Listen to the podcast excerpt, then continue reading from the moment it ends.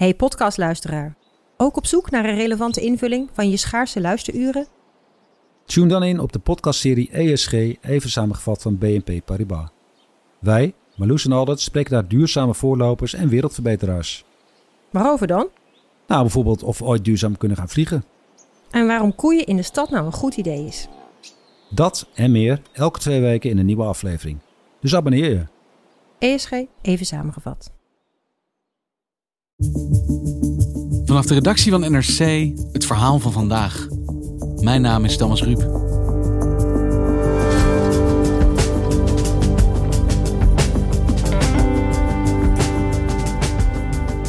Nederland heeft meer windmolens nodig. Veel meer. Maar waar komen ze te staan? En hoeveel heb je daar als burger over te zeggen? De besluitvorming, ontdekte onderzoeksjournalisten Carola Houtenkamer en Marijn Rengers, is een haast onontwarbare kluwe van instanties, bedrijven, landkaarten en overheid. Met de burger daar recht tussenin.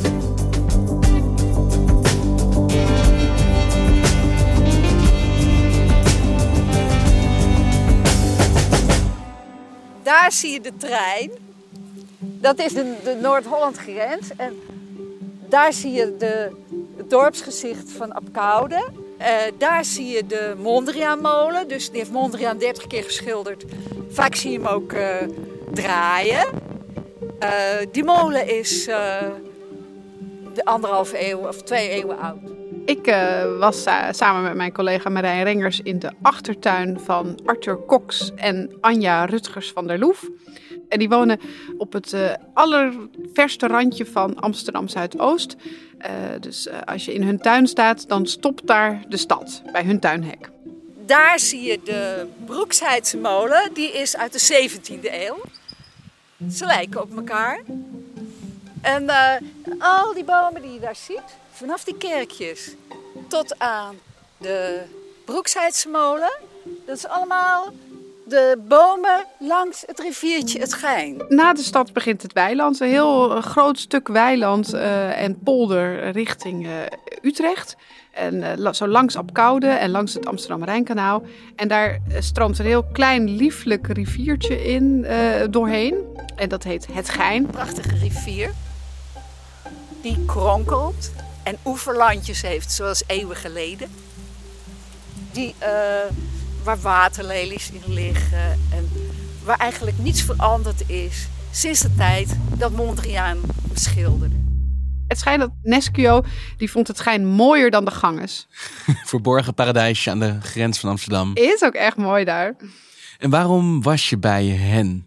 Anja en Arthur die, uh, zijn expres naar dat huis verhuisd omdat ze zonnepanelen op het dak kunnen leggen. Uh, ze zijn natuurminnende mensen. En zij hoorden van een uh, vriendin die langs kwam fietsen dat er weer eens een, een oud plan wat al een tijdje lag, was afgestoft. En dat is een plan voor vijf hele hoge windmolens in hun blikveld, in de polder voor hen, achter de Mondriaan-molen. Nou, wij schrokken ons rot. We wisten van niets. Niemand wist hier iets. Anja en Arthur die waren gealarmeerd. En zij zijn op zoek gegaan naar inspraakmogelijkheden. En van waar, waar, waar vind ik informatie? En wat gaat er gebeuren? En waar moet ik zijn? En, uh, waar Is dit een feit? Hebben we hier iets over te zeggen? Precies, waar kan ik mijn mening hierover kwijt? Dus zij, zij gaan als een malle op internet op zoek naar inspraakavonden, enquêtes, mentimeters die ze moeten invullen. Ze gaan met ambtenaren bellen, met statenleden, met, uh, met, raadsleden. En uh, overal vragen ze, wat is er aan de hand? Wat gaat er gebeuren? En dan krijgen ze eigenlijk telkens te horen, nee, we zijn nog niet zo ver. Het zijn nog maar plannen, concepten, voorlopige concepten. Straks gaan we met de burger praten over eventuele windmolens en zonneweiders. Een soort geruststelling. Jullie gaan nog gehoord worden hierover. Jullie, het, het, het proces, het democratische proces, dat moet nog beginnen. Dit is een zoekgebied of een conceptzoekgebied. Of in het geval van de, de, die windmolens in het Gein, die staan nog niet eens op de kaart. Is het maar gewoon een plan. En op welke manier zouden zij dan inspraak krijgen in dit plan?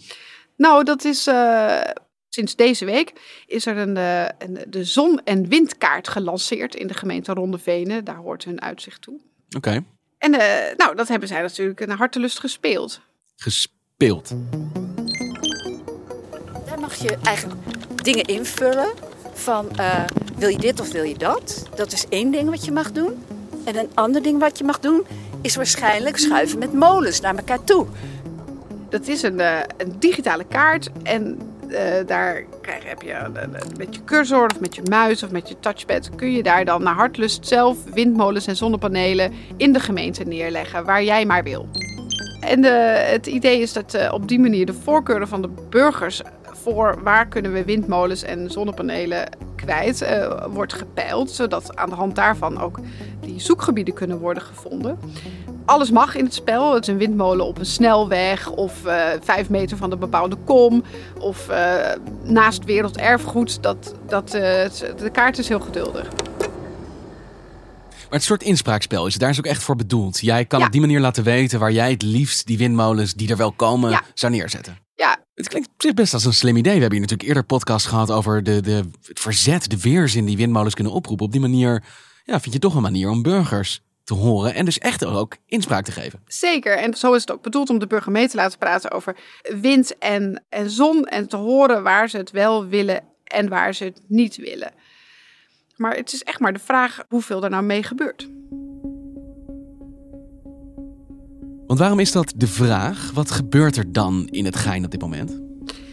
Wat je ziet in de gemeente Ronde Venen is dat hele landschap daar zitten allemaal voorwaarden aan. Je hebt de groene contouren, je hebt Natuurnetwerk Nederland, je hebt kerngebied weidevogels, je hebt de stelling van Amsterdam, je hebt de Hollandse waterlinie die op de nominatielijst voor UNESCO uh, erfgoed staat, want stelling staat er al op. En je hebt de aanvliegroute van Schiphol. Dat hele landschap, er hangen allerlei voorwaarden, regels, bestemmingen en, uh, en kwalificaties aan vast. Dus het is heel beperkt wat je in zo'n gemeente kan doen met uh, zon en wind. Land is niet zomaar land en een stuk gras is niet zomaar een stuk gras. Nee, en zeker niet zo in het midden van Nederland. Dus dat hangt van honderd voorwaarden aan elkaar. En de burger, die wordt verteld, kijk, je hebt je carte blanche en zet ze maar neer waar je wil. Nou, en dat, we zien vooral in zo'n gebied als het Gein, waar, waar, waar het zo vol is, waar zoveel kwalificaties aan hangen, waar zo weinig kan misschien wel, uh, dat dat gewoon heel moeilijk is. En dat je de burger dus eigenlijk een soort voorhoudt van, nou, je mag kiezen, maar er is niks te kiezen. Er zijn eigenlijk twee kaarten. De kaart die Anja en Arthur krijgen, waarop alles mogelijk lijkt, zet maar neer waar je wil. En de andere kaart waarin eigenlijk elke millimeter al een eigen bestemming heeft en misschien heel weinig kan. Ja. En wie tekent die kaarten dan waarop je ziet wat er allemaal moet en wel en vooral dus ook niet kan met zo'n landschap? Nou, in 2019 werd het klimaatakkoord uh, getekend. Ja, het is gelukt. Uh, we hebben een klimaatakkoord. Het is ambitieuzer uh, dan we hadden gedacht. In 2030 moeten we bijna de helft minder CO2 uitstoten dan in 1990 om de doelen van Parijs te halen. Maar in 2030 is van de totale elektriciteitsproductie 70% uit zon en wind. 70%. Toen is er uitgekomen op we gaan 35 terawattuur aan duurzame energie per jaar opwekken op land. Dat is heel veel. Als je dat uh, puur omslaat naar huidige moderne windmolens, dan zit je al echt op uh, om en nabij 2000 windmolens die je dan kwijt moet. Dat is heel veel. Het grootste windpark in Nederland bestaat uit iets van 100 windmolens. Toen is er een heel Hollands, echt weer de polder, is er een heel is een, uh, is er een, een, proces opgetuigd wat nog niet eerder bestond. Nederland is onderverdeeld in 30 energieregio's.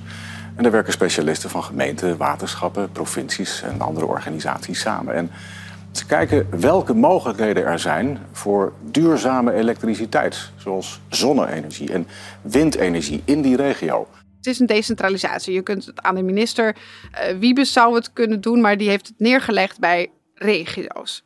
De klus. Iedereen aan tafel. We definiëren 30 energieregio's. Die gaan we vragen: leveren jullie nou met draagvlak en instemming van jullie burger genoeg locaties voor zonneweides en windmolens, zodat het optelt tot 35 terawattuur. En dan zijn we er. Dus kort gezegd, die energieregio's die zijn degene die moeten bepalen waar de windmolens komen, maar het moet er wel genoeg zijn binnen hun regio. Ja, dat moet wel voorgelegd worden aan uh, de gemeenteraden. Van hè, stemmen jullie erin? Want uiteindelijk moet het gewoon in de omgeving worden ingepast. En dan hebben de gemeenteraden er weer wat over te zeggen. Maar hoe dat gaat en wanneer, welk, wanneer de gemeenteraad er precies iets over te zeggen heeft, dat mag elke regio ook zelf bedenken. Dus het proces is niet in elke regio hetzelfde. En die, die groep dus van wethouders, netbeheerders, provinciemensen, die gaan dus kijken naar hun gebied samen met landschapsarchitecten, groene adviesbureaus, windmolenparkbouwers, zonneweideparkbouwers, uh, mensen van natuur en milieu en natuurverenigingen, uh, energiecoöperaties. Die gaan allemaal zitten aan tafels en daar worden heel veel dingen voor opgetuigd. Landschapsateliers, klimaatsafaris, virtuele bustours, energy games waar je fiches kunt neerleggen. Nou, dat is een heel arsenaal aan moderne producten worden daarvoor uh, ingezet. Ik moet zeggen dat ik gewoon letterlijk een verhoogde hartslag hiervan krijg. Als je een soort cartoonversie van mij zou maken, dan zou je hier om mijn hoofd gemeenteraden, energieregio, planbureaus, ja, dat, uh... windmolenparkbouwers. Het is een enorme weerwar van mensen die met elkaar deze besluiten moeten maken. Ja, het is, het is echt een grote groep.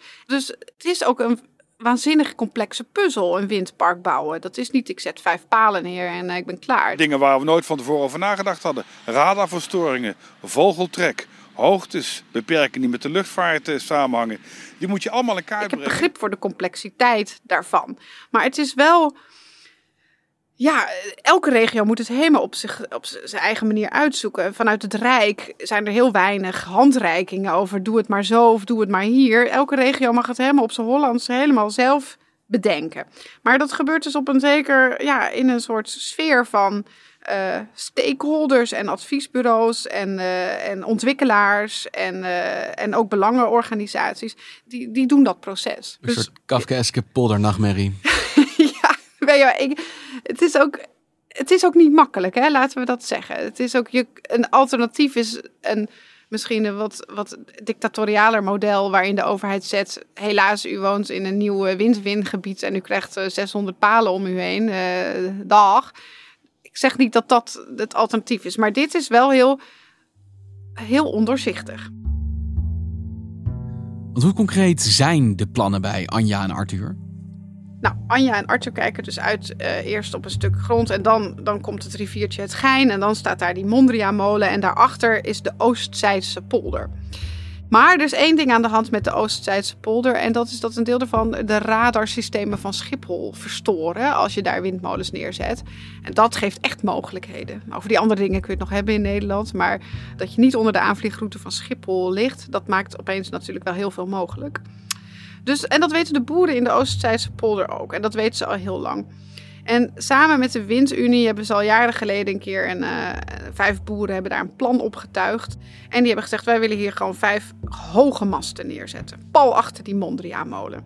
Je moet je voorstellen dat zijn masten van uh, 240 meter. Daar mikken ze op, want die zijn het meest rendabel. En dat is vier keer een hoogspanningsmast. Zo. Dus een hoogspanningsmast is dan 60 meter en dan vier keer een hoogspanningsmast. En die boeren die hebben dus al uh, samen met de Windunie, want dat is een, een projectontwikkelaar en die, die stapt dan in met lokale boeren. En die hebben al een plan opgetuigd. En die hebben tegen de andere boeren in de Oostzijdse polder, die geen palen op hun land krijgen, gezet. Nou, je krijgt een soort hectarevergoeding als je instemt met ons plan. Dus dan krijg je gewoon geld, maar in ruil daarvoor heb je geen bezwaar. Windunie en de boeren denken: oké, dat wij organiseren draagvlak. Tegenstanders van die windplannen die zeggen: je koopt hiermee draagvlak. Wat is dit voor draagvlak? Ik hoor dat een commerciële partij grote stappen door het proces neemt en boeren onder druk worden gezet. En doen voorkomen of alle kaarten al zijn geschud. Of dat er zelfs al wordt gezegd dat de eerste voorbereidingen binnenkort kunnen gaan beginnen. Uh, maakt, baart ons grote zorgen. Dat is een vrij uh, vergevorderd plan. En er ligt ook nog een rapport in de la bij uh, de gemeente Rondevenen van ietsje eerder, waarin ze al een keer hebben uitgezocht van wat kan er hier nou eigenlijk in de gemeente. En daar staat al het plan van die vijf boeren. En dan is er nog een kaart van netbeheerde steden die zegt van nou, waar kan het nou eigenlijk op korte termijn? En dan staat er in de Rondevenen maar één stip en dat is naast die polder. Dus, en de oplettende burgers zoals Anja en Arthur, die zien dat natuurlijk ook wel. Alles, alles graviteert naar die polder. En uh, de boeren staan al klaar om te gaan. Hoezo inspraak? Hoezo participatie? Is het dan wel echt wat we hier aan het doen zijn en beleven? Hoe zit het met dit proces? Maar goed, dan heb je natuurlijk dat, dat, dat, dat, dat regionale energiestrategieproces... waarin de hele tijd tegen de burgers vertelt. Inspraak komt nog. Dat, dat wordt nog gedaan. Jullie komen straks aan de beurt, want jullie krijgen straks jullie energie, jullie wind- en zonkaart. Ja, naast mijn hartslag is nu ook mijn bloeddruk enigszins aan het stijgen. Dus eigenlijk zijn er heel vergevorderde plannen. Is eigenlijk al duidelijk waar die windmolens zouden moeten komen. Want er zijn niet zo heel veel plekken in dat gebied waar het kan. Maar toch wordt er aan de burger gezegd: nee, we luisteren, er is inspraak. Zet ze neer, waar zouden jullie ze willen hebben? Hoe reëel is die vraag? Hoeveel ruimte is er nou daadwerkelijk in dit geval voor inspraak? Nou, dat is. Ik betwijfel of die ruimte er is. Je hebt de kaart waar het kan. En die is getekend in die kantoren en bij die adviesbureaus. En dan heb je op de kaart waar de burger ze mag neerschuiven en neerzetten. En dan uh, mag links, rechts, uh, voor, achter, mag doen wat hij wil. En die kaarten matchen niet. En ik ben ook wel, zie ook wel, dit levert verzet op. Als je de burgers het gevoel geeft dat ze mogen meepraten, maar als ze het eigenlijk wantrouwen omdat ze denken dat het eigenlijk al wel een min of meer besloten is. In een semi-democratisch proces waar ze geen zicht op hebben. Ja, ik weet niet, wordt het niet gezelliger van.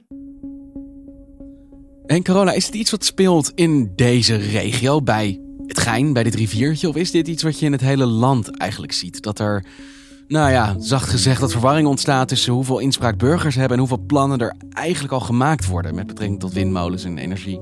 Nou, ik, je ziet heel veel korte berichtjes uh, in lokale kranten over, over, over mensen, inwoners die zich opeens overvallen voelen door, uh, door een zoekgebied of een plan in hun buurt en niet weten bij wie ze zich moeten melden. Als je kijkt wat wij allemaal moeten bijhouden, dat is gemeente Amsterdam, gemeente Rondevenen, omringende gemeenten, provincie Noord-Holland, provincie Utrecht, RES U16, RES Noord-Holland-Zuid moeten zij ook allemaal in de gaten houden. Dat is een dagtaak. Wij krijgen heel veel mails, ook naar aanleiding van onze vorige stukken hierover. Van hé, er is opeens allemaal dit gepland en vijf jaar geleden mocht dat nog niet. En nu is opeens dat plan weer tot leven geroepen. Wat is hier aan de hand? Dus ik, ik denk dat het heel erg leeft. Uh, en dat het gevoel van, ja, wat heb ik te kiezen en bij wie, bij, welk loket meld ik me, dat dat, dat dat is heel sterk. Mensen zijn wel uh, licht in verwarring, maar wethouders zijn ook in verwarring raadsleden zijn in verwarring. Er is veel onduidelijkheid over de rol van mensen. Ja, want we hebben het nu ongeveer 10 minuten over dit besluitproces. En na mijn hartslag en bloeddruk ben ik nu ook duizelig aan het worden. Want ik begrijp er nog helemaal niks van. Is zo'n systeem, hoe goed bedoeld en polderend ook, niet een recept voor chaos en verwarring? Waarom wordt dit niet centraal geregeld? Nou, kijk, er zijn, dat die vraag kun je ook over andere grote decentralisaties stellen. Maar je, ik, in Nederland, wat zo vol is, wat zo klein is, waar we zo dicht op elkaar wonen, waar het landschap zoveel functies heeft, is het toch wel gek dat, dat er niet toch het, het ministerie van Economische Zaken toch niet iets meer regie pakt. Van zo gaan we doen, dit is wat we willen met het landschap. En niet elke niet bestaande energieregio zelf het wiel laten uitvinden als je het heel regionaal uh, laat ontstaan, die plannen, kun je ook rekenen op een verrommeling van het landschap. Want je hebt drie, er worden drie windmolens hier weggezet in deze polder. Er worden er vijf daar weggezet. Een zonnewijtje zus, een zonnewijtje daar. Iemand zei het van ja, het lijkt alsof die windmolens als hagelslag over Nederland worden uitgestrooid op deze manier. Dus je krijgt overal een beetje. En als er wat meer regie zou zijn, dan zou je kunnen zeggen, nou daar in lege grote nieuwe polders wel en in kleinschalig landschap uh, niet. Of daar, doe, doe daar maar meer met zon. Maar nu heb je op één plek misschien wat minder windmolens, maar ze zijn wel overal. Ze zijn overal. Dus er is heel weinig sturing in, in hoe dit moet gebeuren. En wat je dan krijgt is gewoon vijf windmolens in een klein historisch landschapje bovenop UNESCO Werelderfgoed naast de oude Mondiamolen. Dankjewel, Carola. Graag gedaan. Je luisterde naar vandaag, een podcast van NRC. Eén verhaal, elke dag. Dit was vandaag, maandag weer.